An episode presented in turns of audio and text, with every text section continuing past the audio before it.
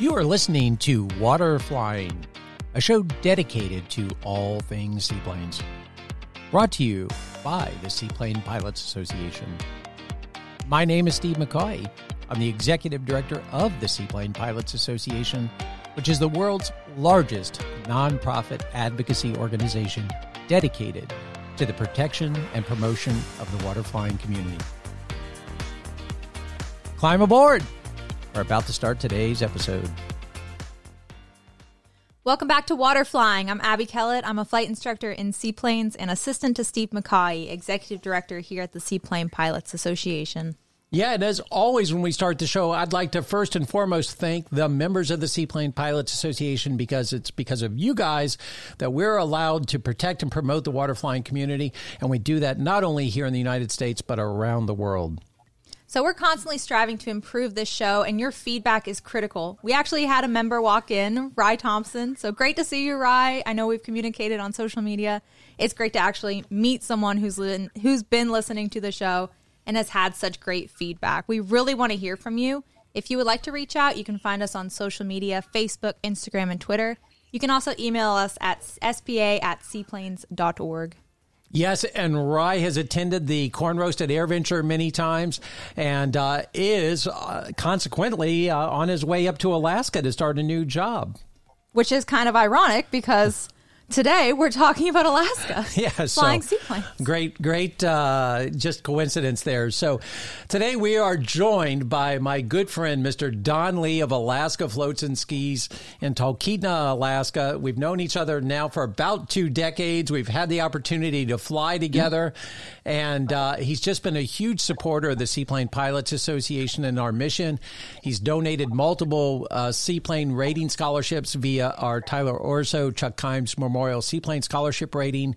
He just donated a one via the Lift Scholarship Program, our newest scholarship offering. Don, thank you so much for joining us. I am humbled, and it's also good to see you, my friend. Hey, thanks, Steve. I'm sure glad to be here. And Abby, I'm looking forward to getting to know you better. Um, but yeah, you asked me to uh, join your podcast, and I, with no hesitation, uh, the Seaplane Association has been instrumental to putting seaplane pilots together, current legislation, everything uh, in all one magazine. It's fantastic. I'll do whatever we can to support that work. You're awesome, Don. It's so great to talk to you. I'm looking forward to you know meeting you in person when we eventually make it up to Alaska. Um, I don't do well with the cold though. I think we've talked about that on this show. So I think I own maybe one jacket. I got it for Christmas. It's got the down in it. So I'm excited to Oh, actually you're go- use it. you're in all cold. set. Really, that's all I need? Just one jacket? That's all you need. I feel underprepared. That's all you need. I'm wearing a short sleeve shirt. 65 degrees today. That's we- cold, we've- Don. We've got to get her to ditch her docksiders and get a pair of waders, though. No, Yeah, everyone will get you some me. Catch, catch a can sneakers. We'll get you all set up. Don, so great to have you Cute on. Cute little float coat. Cute little float coat. Oh, I like it. Can we can we put Alaska floats and skis on it? We can put a little emblem on it. We've got patches on them. You bet. They all oh, have Oh, yeah. AF&S patches. Gotta represent. So today we're gonna focus on what oh. Alaska Floats and Skis has done to combat a real problem in the seaplane community. That being the diminishing number of seaplane pilots. Steve, why don't you start off? Take us through why this is even a problem and what can be done to solve this problem. Well, Don's been a huge partner for us in combating this problem, and that is something that I don't know everyone realizes. We have lost 27.5% of the seaplane pilot population in the last 20 years alone. And so our numbers have gone from about 32,000 down to just over 23,000 seaplane rated pilots in the last 20 years. And to make it a little bit more exaggerated, we've, or to really bring this home, we've lost 14% just in the last five years. We've lost 3,750 seaplane pilots out of the U.S. population. Those are some pretty substantial numbers. They are. And Yeah, uh, yeah. I didn't realize they were so small. Wow. Yeah, and, and so if you look at 600,000 pilots in the U.S., uh, when you talk about 23,000 seaplane rated pilots, we're a really small demographic. And Don, yes, I didn't realize that. Wow. And Don, you've been a tremendous partner for us uh, for as long as I can remember now in the Tyler Orso, literally since we began the scholarship rating, uh, working with us to help uh, provide uh, opportunities for new aspiring seaplane pilots, which is critical. This is a, and and your school is one of the most renowned schools in the world. Uh, it's truly a unique experience flying with you. When we say backcountry, it doesn't get much more backcountry than where you are. Yeah, Alaska really is still the last frontier, and uh, I'm, I'm so happy to be able to sort, uh, support Terry in the in the Tyler Orso uh, scholarship, and then also the the gals in the Lift program. I think that's a great opportunity. Steve, this industry is set up where we have to pay forward. We have to reach down uh, aviators and bring people into it. Now, a good example was uh, I think Brooke Roman was one of your uh, scholarship applicants and successful uh, uh recipient drawers. Yeah. And anyway, yeah, Percipient. That's the name I'm looking for. And she uh, came up and she was kind of shy, and her dad came with her and big eyes and looking around and, and wasn't sure she uh, wanted to continue on in avi- aviation. But once she started flying floats, she just had a passion for it. She ended up working for me as a flight instructor for the next couple years. She's gone on in her aviation career, flying uh,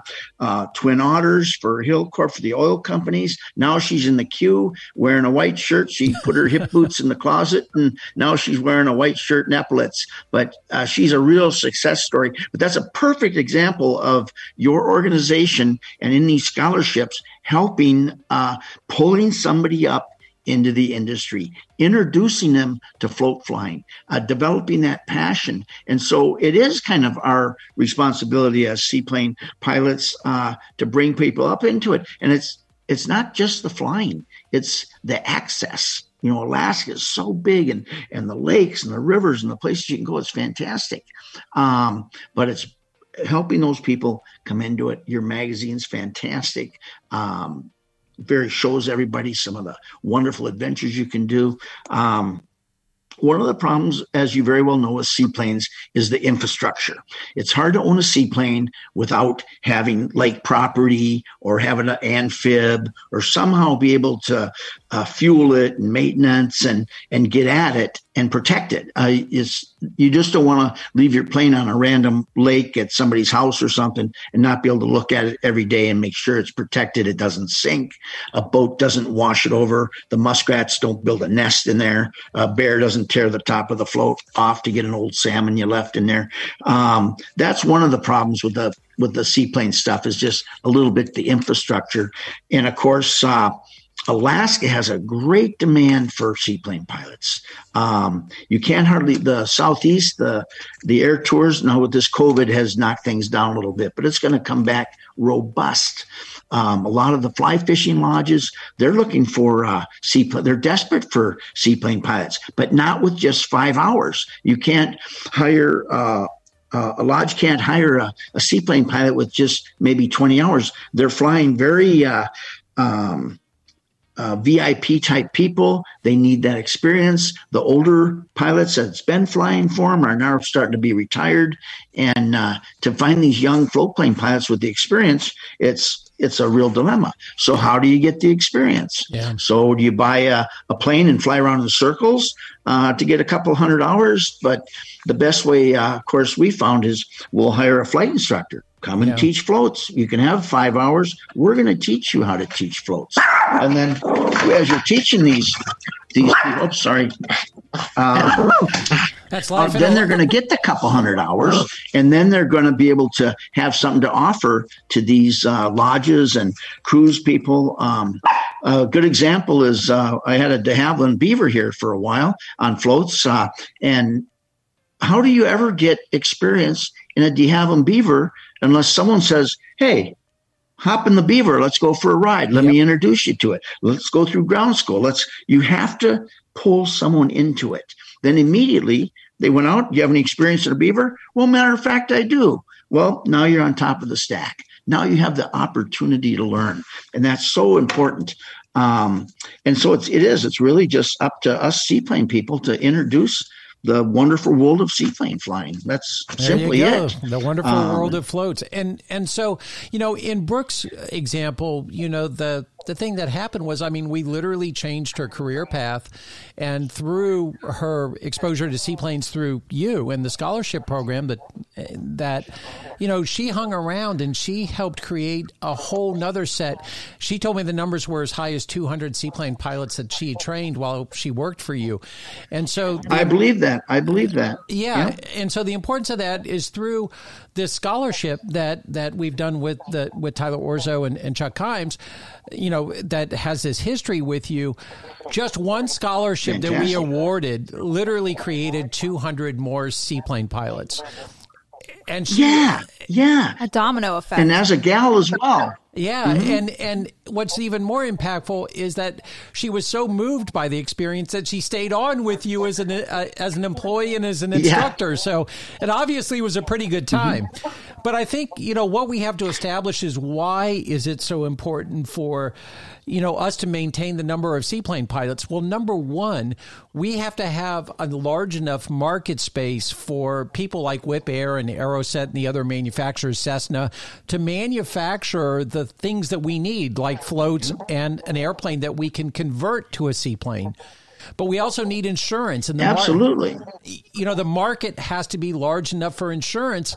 And when you get to alaska Alaska is dependent on seaplanes, and so we must in in areas like Alaska, and and specifically in Alaska, we have to make sure that we are meeting the demand that you guys need for the infrastructure, since there aren't roads to go most places in Alaska. Absolutely. Absolutely, and it's uh, such a trickle down. And you mentioned, uh, yeah, the float manufacturers, the uh, um, the whole training facilities, the even the just general aviation, um, though float flying is a small part of it, it's very much a part of it. In Alaska, there's places that are all float flying, all those fly fishing lodges, um, transportation, all the scenic flights in the southeast, float planes, float planes, float planes. And so we need to bring the people up and we need to uh, build this industry if we can get the support.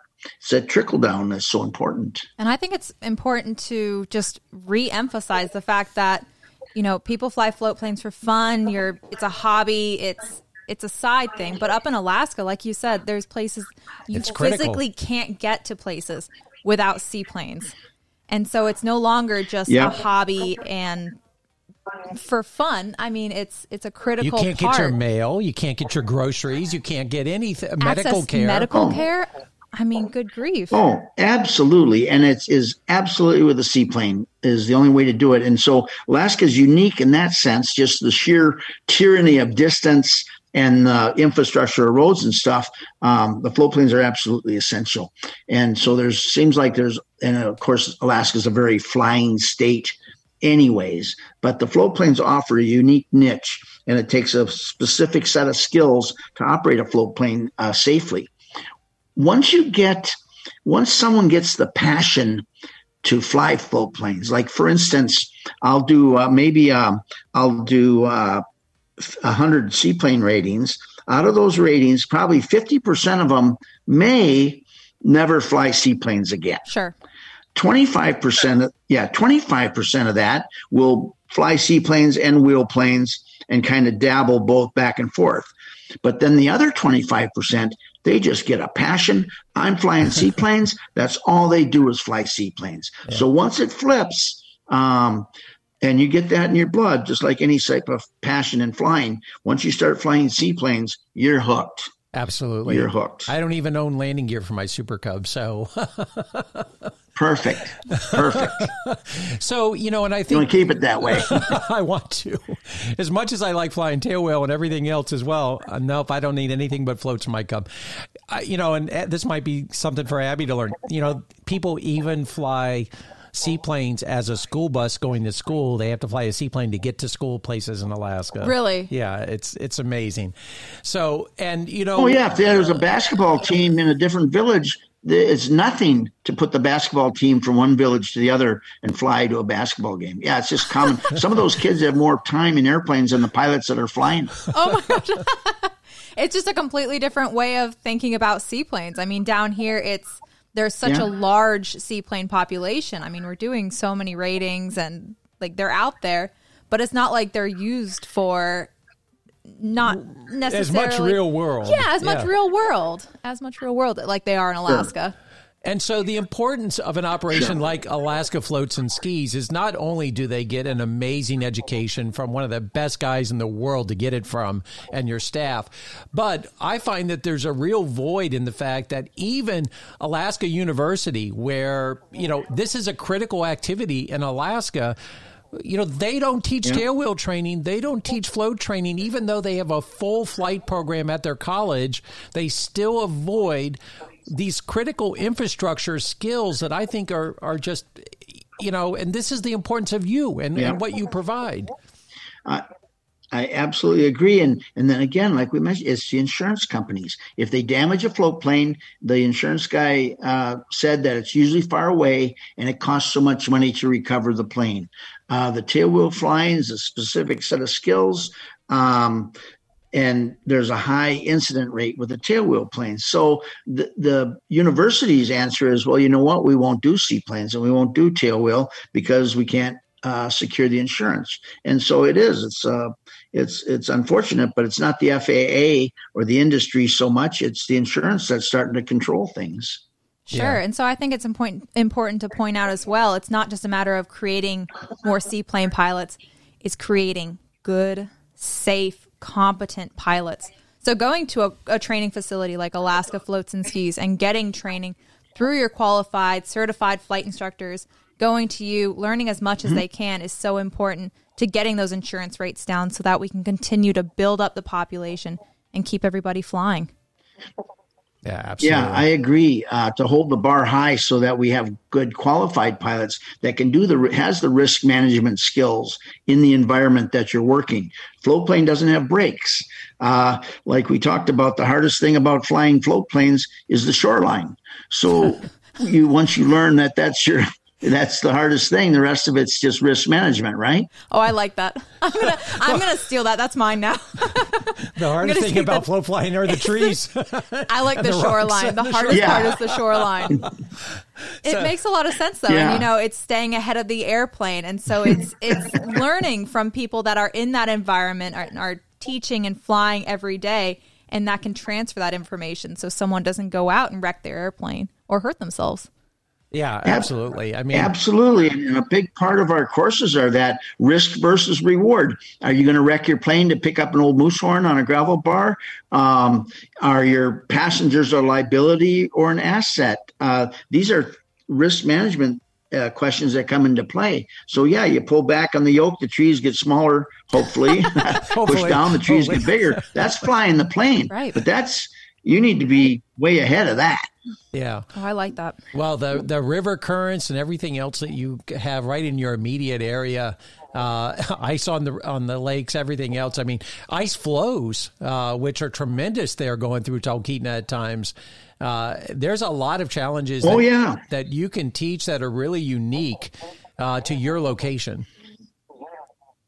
Yeah, and it's a losing skill. The uh, pilots are not uh, are not don't have the mindset like the older pilots do. For instance, maybe you're flying along in the float plane and you see coolers and oars and and boat parts coming down the river. Well, the the pilots nowadays go, oh, somebody tipped their boat over. But now the old time pilots go, somebody tipped their boat over. Well, there's three people sitting on a sandbar getting hypothermic. I better go look We need to go get them. and then be able to land the plane and in the river and know how to do it safely is uh, is a whole other set of skills. Um, the worst thing can happen, of course, is to land in the river and wreck your plane and be part of the problem. You know, Exactly. so no, there's a set of skills that's very very involved, and it's just a whole nother level of thinking.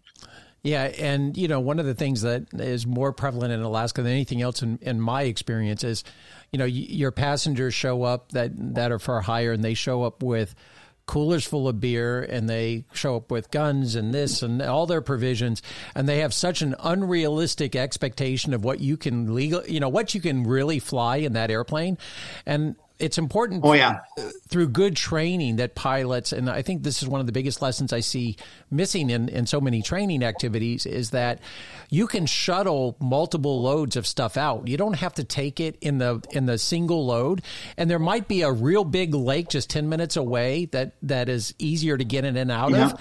So you can take a partial load. Absolutely and and people don't realize that uh, and that's yeah. the kind of training that you provide in that real world scenario that really makes the difference making those decisions. That movie, uh, Never Cried Wolf, is a good example where the guy with the beaver has the canoe tied on and and mat- bed mattresses tied on the struts and and flying that guy out. That's hilarious. Does it tries about three or four times before he gets it in the air. It's uh, it's fantastic. But no, that's and we have that mythology about Alaska bush pilots being you know bow legged and and extra tough and all this stuff. But actually, it's completely opposite.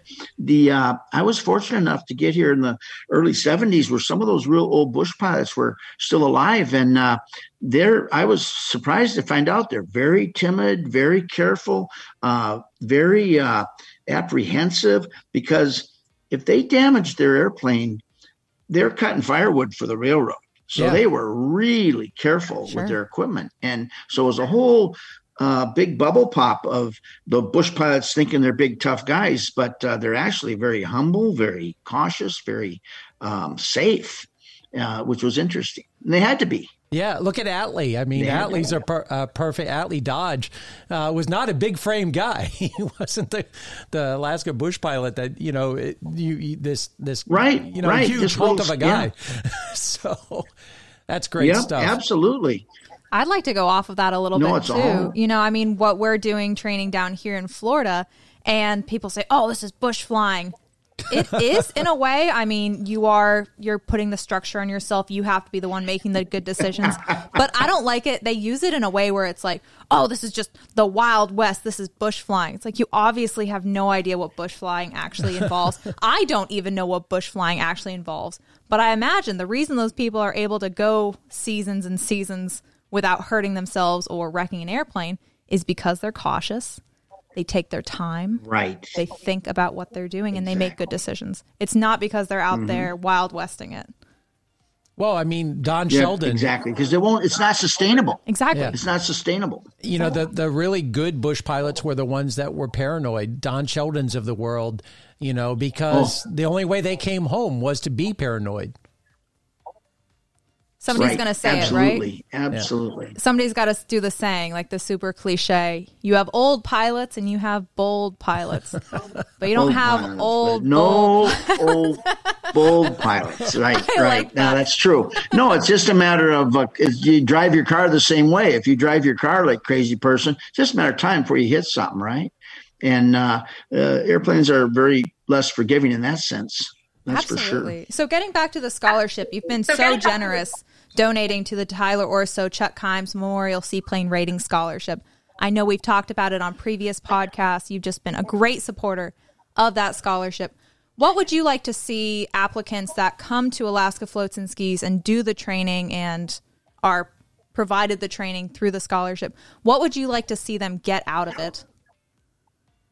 Well, um, I, I, again, I'm so happy to be able to support and reach down and, and pull people into the industry. Um, love Terry to death. Terry's got a great operation there in California. I was able to go down and see her operation, and way happy to be able to help her in the Tyler um, uh, Orso uh, scholarship as well. Um, so when an applicant, obviously they're going to apply for the scholarship. So they have a reason, they have a desire to be a, a seaplane pilot and uh, get this opportunity to to get that rating for very little cost. For just basically for us, for them, it'll just be the cost. They just need to get to Alaska. Right. Once they're in Alaska, we'll house them, and uh, well, we have to buy their own food, but we'll house them, train them, and check ride them. You know, hook them, skin them, fry them. But uh, uh, so there's very little actual outside cost for them. Right. But the thing is, is we're introducing them to just the the access to the wilderness. We're introducing them to water flying. Uh, they're gonna they're gonna have an attitude. A person, a good screening. Uh, criteria for one of your applicants would be somebody that has a passion for aviation, mm-hmm. um, enjoys, uh, not afraid of the water, enjoys that water environment, and uh, is looking to even pursue a career in possibly flying float planes uh, for a career. And that's where uh, we get our payback by them paying forward once they get a job flying float planes for them talking it up and then it's just like an amway program where it just keeps building and building for someone just to come up and get a seaplane say thanks see you later and bye and never do anything with it that that would be tough. I want to see somebody like like Brooke that came and and taught 200 people how to fly, uh, showed them that it was possible, and did it in such a beautiful way that it was a great experience. Um, so those are the type of applicants we're looking for: people that want to go ahead and continue and and reach as they got helped, as they get more successful, reach back down, pull other people back up into the industry, and seaplanes especially. Yeah. Um, we have such a demand for them here. It's not uh, that difficult in the lower 48. It is a little more of a, a pleasure thing, and there are quite a few roads and stuff. They don't depend on the seaplanes as much as we depend on them absolutely here. Yeah, but when we go to the, uh, you know, how much we've really moved into glass cockpits in in recent years for primary pilots. I think even you know not necessarily looking at the scholarship recipients, but looking at the overall pilot population and the importance of people getting their seaplane rating. I think one of the big things is is that we've talked about it. I don't know countless times on the show about many times people mm-hmm. doing their their ratings, you know, from the word go in a glass cockpit, and that they're losing some of these basic airmanship skills and so I think, you know, for the Absolutely. even for the people that aren't going to go on to pursue a career of seaplane flying per se, that we're going to make them coming up and training with someone like you at Alaska Floats and Skis is really going to make them a better pilot and it's going to make them safer and it's going to expose them to our world and they're going to go home and tell their friends about their experience and there's a good chance yep, absolutely. That, that their friends are going to come up and do their rating and we're going to make a seaplane pilot out of them and you know if, yeah. no, if nothing else we've given them a, a memory of a lifetime and changed their life by by sharing a part of our world with them Absolutely. If you get one in 20, that's still one more, you know, and um,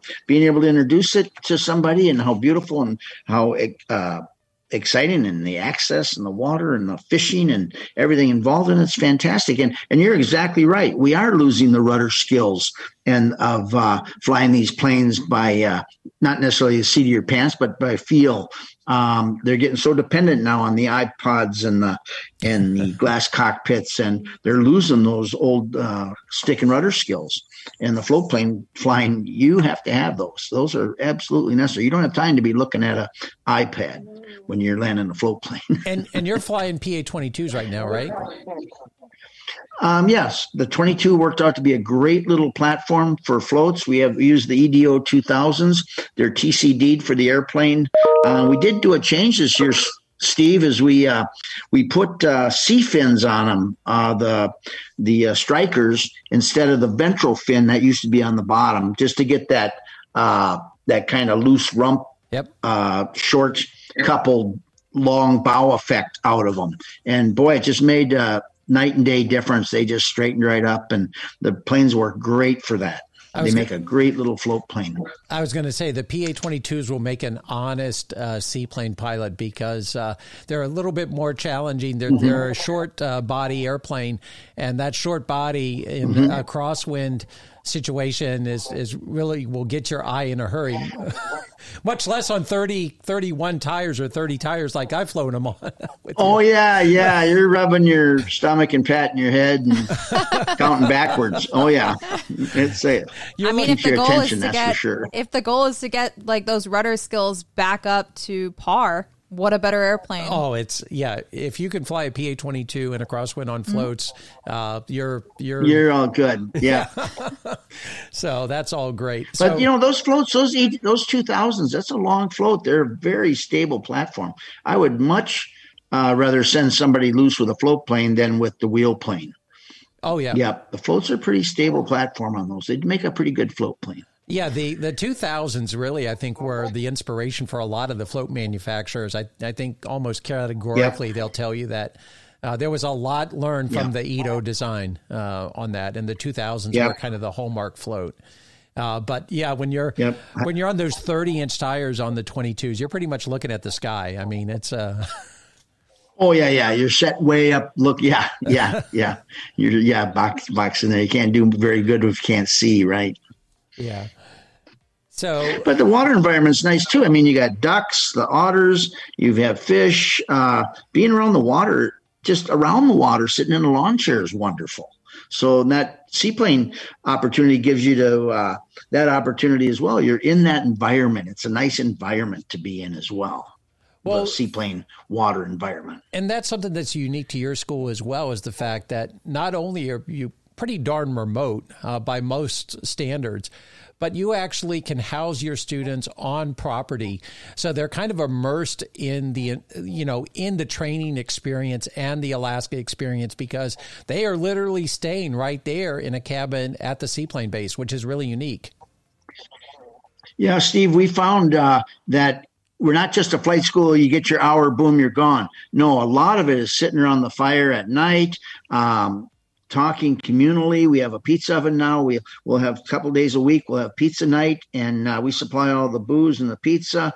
Uh, it gets everybody together. It's we're actually calling it the Seaplane Resort. It's turned into more of a resort now than a seaplane base training center.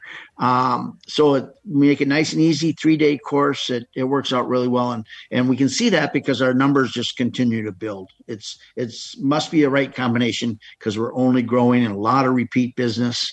Um, and of course, Alaska, makes it happen. Alaska's just uh, it's just magical. Just the place. Just magical. Well, you're really uptown a pizza oven. Now now uh, yeah, you can book me for next year. I'm going to bring Abby. I was oh, I was yeah. looking at him. I'm like, he better look at me. You're taking me with you, Steve. yeah. Well, you know, you try to feed 30 people nowadays. You have the the vegetarians, the Sagittarians, the Presbyterians. You can't feed everybody. So this way, they can make their own pizza and put on if they want meat, put it on meat. If they want cheese, put on the cheese. You don't want cheese, don't put on the cheese. But anyway, it, you easy way to feed a lot of people inexpensively and have a good time doing it. I'm sold. Of course, everyone's all full of flour. You know, they're all white, big handprints on their rump, and and you know, but it's all all part of the deal, right? That's awesome.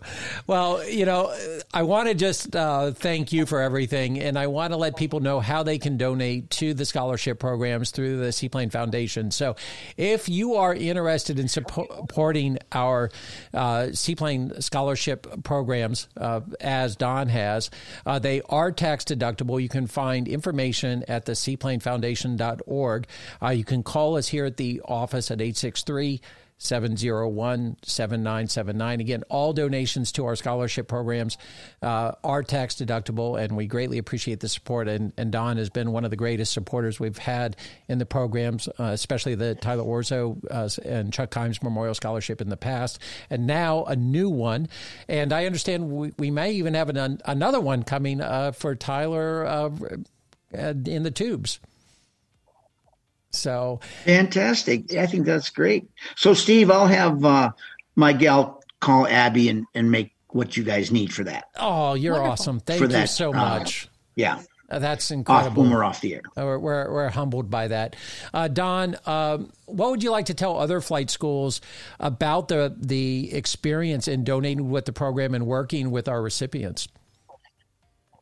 You know, it, it's so important in this industry, and I just can't say it enough. We have to pay forward or pay back. People uh, helped us out. Um, that's the only way we're going to continue to grow the industry. Um, even mechanics is to introduce people to it, um, reach down, pull them into the industry. The pilots are never going to have everything they're going to need to get the job and be able to make a living um, we have to reach out and help them, help train them. And like the Seaplane Association and these different scholarships, fantastic. It's just that stepping stone. And Brooke was a good example. One person, bam, 200 seaplane pilots. Wow.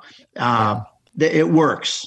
And so it's just getting the word out to the other seaplane pilots that if we're going to focus towards seaplanes, let's do it. Let's get on board. These seaplane fly-ins are fun. They're a little more complicated because you know there's the parking and this and that, but but it it can happen. There you go. And just tell us one more time uh, your website and how they get a hold of you to pursue a rating in seaplanes. Yeah, um, just on the internet, uh, uh, Alaska Floats and Skis at AK8 and they'll take there's a lot of information on that website videos pictures nat geographic uh, dyi there's a lot of uh, information there and uh, of course call 24 hours a day. I pay the gals extra just to answer that phone 24 hours a day. So you make them earn their money call them at three in the morning just for fun and uh, oh, ask wow. them about the program Very nice. So I have that phone number here. It's 907 733 4500. So again, for Alaska Floats and That's correct. Thank 907 733 4500. You can also email at scheduling at alaska, alaskafloats.com. Alaska and uh, thank you, Abby. My pleasure. we want to make sure we get that in. If you have any questions, you want to find more about Don's program, and you want to give us a call, uh, don't hesitate to call us here at SPA. Don, thank you so much for being here. We appreciate it so much. You're you're such a joy, and I'm really. Uh, uh it's I'm not going to make the Alaska Airmen show here at the end of the week, and it's just uh, I'm I'm really sad about that. I look forward to seeing you next year, if not later this year. Well, real good. I'm looking forward to meet Abby, and uh, yes, keep up the good work, you guys. And uh, let's see a picture of her. We get a picture of her. I never. I just saw her fly by once. is she in the podcast? There she is. There she is. we right. only have one computer, so he can oh. only watch Steve during this while we're on Zoom. So All I'm right. looking forward to it. Perfect. Don. Looking forward to meeting you. At- and thanks so much for your your help, both for the seaplane uh, industry, your magazine, the whole organization. Uh, shout out to Terry. Um, I'll see you at the show. I'm excited uh, to get one of your recipients of the scholarship up here, and then uh, with the lift, the woman's in flight, flight training. Training. What's the lift stand for? Lift, uh, ladies in flight training. Yeah, we need to get more gals in this float plane business, right? It's an untapped market. I, I just want to make sure everyone is exposed to how cool it is. I know Steve and I have talked about the joys of seaplane flying. Don, I know you know the joys of seaplane flying. So everyone should have an opportunity to experience that. That's right. And that's right. I very think we're challenging, gonna, very enjoyable pursuit. Exactly. We'll have to have you back on to just talk about movie and TV work as well, which we didn't even begin to explore on this episode. So uh, we'll have you back for another one of those. All right. Well, fantastic. No, more than happy to do that. And uh, um, thanks so much for inviting me for the podcast. And you guys have a good day and look forward to meeting you, Abigail. And then Steve will uh, see you uh, someplace. I might even make it to Oshkosh this year. Oh, good for you. Good. We'll look forward to it. So thank you to our listeners for tuning in. We hope this has been a uh, entertaining and, and educational episode on why it's so important to create seaplane pilots. It's been an honor to spend time with my good friend Don Lee and with Abby as always. So until next time, blue skies and calm waters. We are so glad you joined us today. If you like today's show, I highly encourage you to join the Seaplane Pilots Association and become a member of the largest seaplane community in the world. Members receive Water Flying, the only full color glossy magazine dedicated to the seaplane community.